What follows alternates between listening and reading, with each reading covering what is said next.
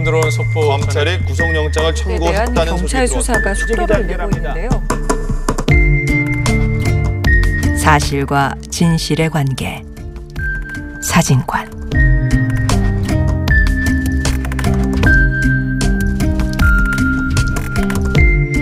사실 보도가 놓친 뉴스의 맥락을 짚어보는 사실과 진실의 관계 사진관에서는 신년 기획으로 2020년 우리 경제의 주요 현안에 대해서 언론은 어떻게 다루고 있는지 세 차례에 걸쳐서 이야기 나누고 있습니다. 오늘 마지막 시간으로 주 52시간 근무제와 최저임금에 대해서 이야기 나눠보겠습니다. 이 시간 고려대학교 노동문제연구소 김성희 교수 나와주셨습니다. 안녕하세요. 예, 안녕하십니까. 네.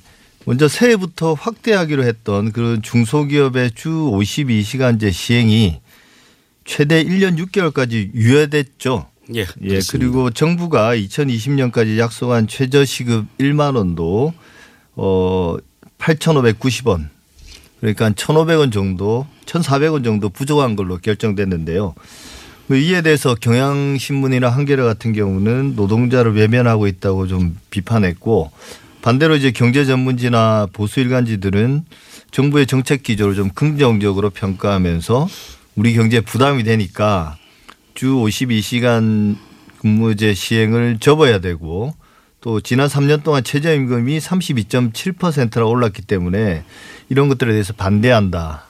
이런 어떤 해묵은 논란이긴 한데 예. 이런 좀 양분된 언론 보도에 대해서 어떻게 생각하시는지 먼저 말씀해 주시죠. 예, 찬반 양론이 언론에 있다고 하지만 네. 이 양의 측면에서는 굉장히 불균형하죠. 그렇죠. 반대 네, 언론 예, 지형이, 보- 예. 예, 반대 보도가 하는 언론 기관이 훨씬 많은 뿐 아니라 훨씬 많은 수의 보도를 했습니다. 예, 예. 그래서 모든 문제를 이제 최저임금과 노동시간 단축으로 이렇게 몰고 가는 그런 경향이 있었는데요. 사실 왜 이런 얘기를 했느냐. 왜 최저임금을 높이 인상하고 뭐 급격한 인상은 어 여러 가지로 영향을 주게 돼 있죠. 예. 충격이죠. 그게 이제 긍정적인 충격과 부정적인 충격이 있을 텐데 왜 이 제도를 어, 이렇게 충격을 주는 제도를 왜 시행을 하려고 했었느냐. 달을 가리키고 있는 곳은 손가락만 보고 이제 얘기를 자꾸 하는데 가리키는 지점은 이제 지난 대선에서 모든 후보가 뭐 강도에선 차이가 있지만 공감했던 일을 해도 가난한 노동 빈곤의 네. 문제와 다음 비정규직의 급증과 양극화의 문제를 어떻게든 이제는 해- 해결해야 된다라는 그런 공감대가 있었습니다. 네. 그를 위한 중요한 정책 수단으로 이것이 시행이 됐는데 긍정적인 효과와 뭐 부정적인 효과가 있을 수 있습니다. 그 정도의 차이, 정도가 어떤지에 대해서 정말 어, 차분하게 어, 우리 사회의 미래를 생각하면서 어, 진단을 해봐야 되는데 그러지는 않고 아, 이렇게 부정적인 보도로만 몰아가는 경향이 상당히 컸었다. 매우 불균형한 네. 아, 그런 보도였다라고 봅니다. 그 뭐 지난 대통령의 신년 기자회견도 있었지만 대통령에 대한 평가에서 가장 잘한 것 1위로 최저임금 인상이었다라고 나왔더라고요 이번 예. 조사에서는 그런 것만 봐도 참 언론 보도가 실제 이제 여론을 얼마나 잘 반영하고 있는지는 잘 모르겠습니다 저도 예. 모든 제도 정책이라는 게 90%에게 좋고 10%에게 나쁠 수 있는 정책, 최선의 정책조차도 사실 그럴 수 있습니다. 그러면 90%의 긍정적인 것과 네. 것을 확대하고 10%의 부정적인 것을 어떻게 축소할 것인지 이런 데 초점을 맞춰야 되겠죠. 예. 근데 이제 본격적으로 어쨌든 정부는 중소기업의 주 52시간제를 유예한 건 맞잖아요. 그게 예. 이제 아직 준비가 부족하다. 그걸 이유로 들었고요. 근데 이제 보수 언론은 뭐 똑같은 유예에 대해서도 부작용을 우려해서 시행을 연기한 거고 그다음에 주 52시간제 자체가 소득 감소 생산성 하락을 유발한다 이런 비판 기사를 계속 내고 있는데요. 이게 같은 말인 듯 하면서도 좀 다른 것 같은데 그 뉘앙스가요. 예. 이 정부가 내세우는 이유와 그 보수 언론들이 내세우는 이유가 좀 어떤가요? 제각각이.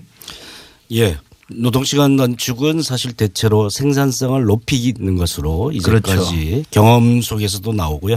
연구 결과로도 다 확인되는 네. 사실입니다. 그래서 생산성 하락을 가져온다라는 얘기는 좀 안만 논리적인 모순이긴 예. 하죠. 예. 그리고 소득 감소 문제 언제 이렇게 굉장히 그 소득 감소된 노동자를 위하는 것처럼 생각하지만 사실은 기업 예. 주에게 유리한 보도를 하기 위해서 일부 노동자에게 소득 감소가 생기는 문제를 굉장히 과대하게 해석하는 경향이 있다 이렇게 생각이 듭니다. 뭐 이런 언론 보도가 너무 많이 나오니까 예. 정부가 항상 방어적으로 하다 보니까 아 300인 이상 과 공공부문에 할 때도 9개월 시행유예를 했었고요. 지금 또 이제 중소기업에 50인 이상 299인까지의 사업장에 대해서는 또 1년 6개월을 했습니다.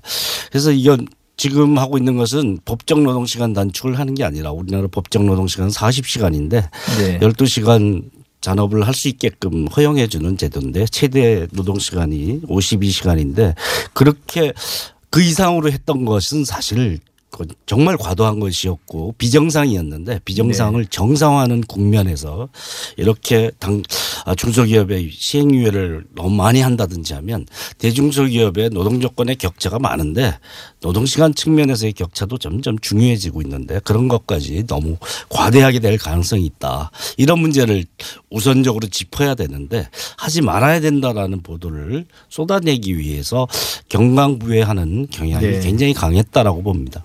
근데 그 소득 감소와 관련해서는 언론에 계속 보도되는 게 어, 실제 이제 잔업이나 뭐 주말 근로를 못하게 됨으로써 소득이 감소해서 그래서 학원비도 못 내고 그래서 뭐 알바 자리를 그러니까 투잡을 뛴다.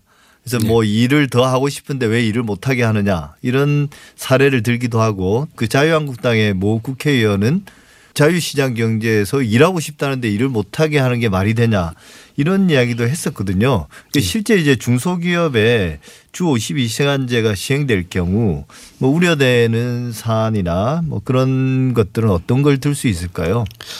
52시간을 초과해서 근무하는 노동자 비율은 한 10% 정도 됩니다. 네. 그래서 어뭐 정부 통계가 이제 과소 집계될 가능성이 있죠. 사업주들이 응답할 때 네. 낮게 응답하는 경향이 있어서 그래서 이 10% 정도 되는 52시간 초과자의 소득 감소 문제가 얼마나 심각할까 이거에 대해서는 좀 천천히 따져봐야 될 문제는 있습니다. 그래서 어 물론 일자리 함께하기 사업이라고 해서 어 노동 시간 단축을 이제 어 업무량을 유지하려면 추가 고용을 해야 되는데 추가 고용하는 기업 주에게는 뭐 그 인건비를 지원해 주는 제도가 있고 네. 소득이 감소된 노동자에게도 어, 소득을 지원하는 제도가 있습니다.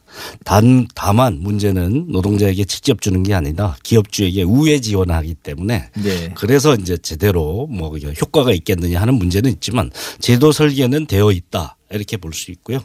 그래서 추가 고용해야 할 수 있는 여건이 되는 그런 뭐 여건이 안 되는 기업들에게 아, 지원금을 줘서 새로 고용을 해서 다 같이 골고루 일하게 하- 해라. 이렇게 하는 방향은 어, 뭐 대체로 원, 원칙적으로 우리가 가야 될 길이- 길이라고 생각을 합니다. 그 예. 과정에서 이제 중소기업들이 아, 인건비 부담과 이런 것을 얘기를 하는데 사실 그에 대한 지원책도 적절하게 마련돼 있는 편이다라고 볼 수 있고요.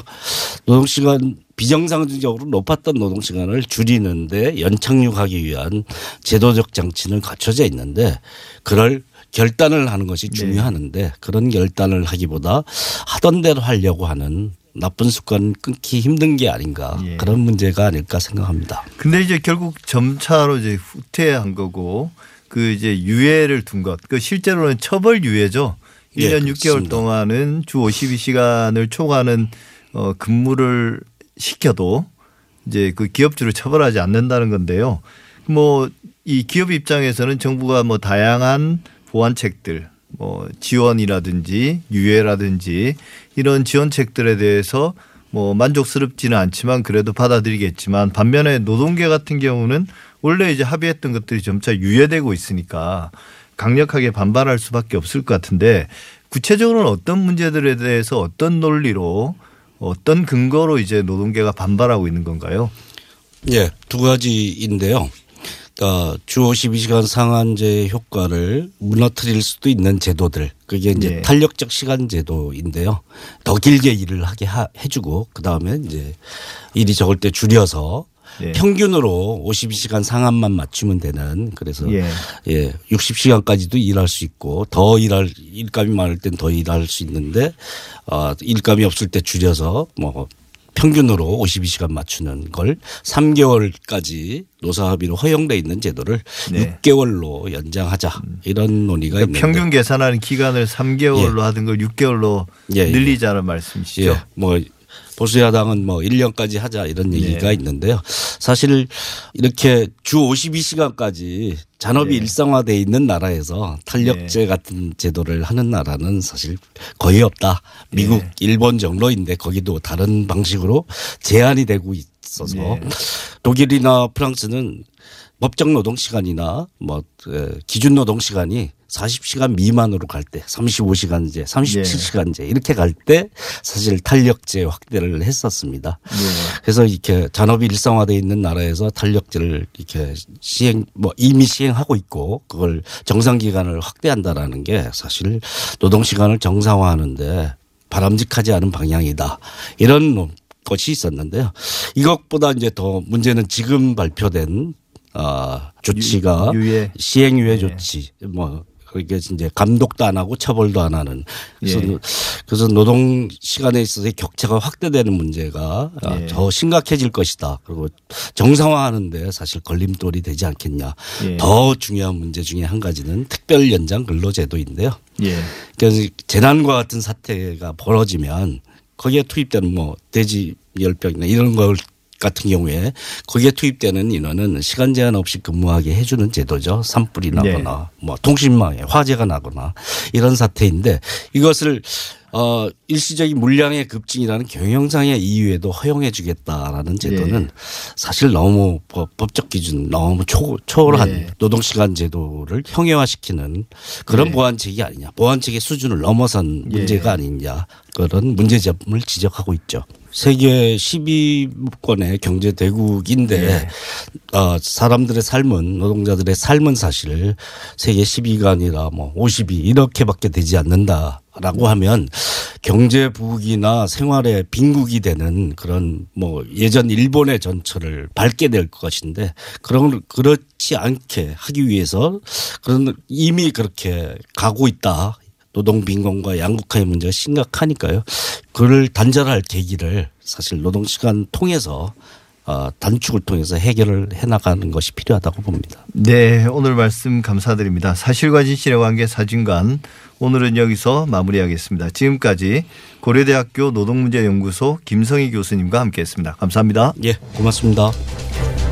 TBS 아고라 오늘은 여기까지입니다. TBS 아고라는 설날 교통 특집 방송으로 다음 주는 쉽니다. 안전운전 하시고요. 설명절 잘 보내시기 바랍니다. 저는 경자년 새해 2월 1일 토요일 오전 8시 6분에 참신하고 진실된 비평으로 다시 찾아뵙겠습니다. 감사합니다.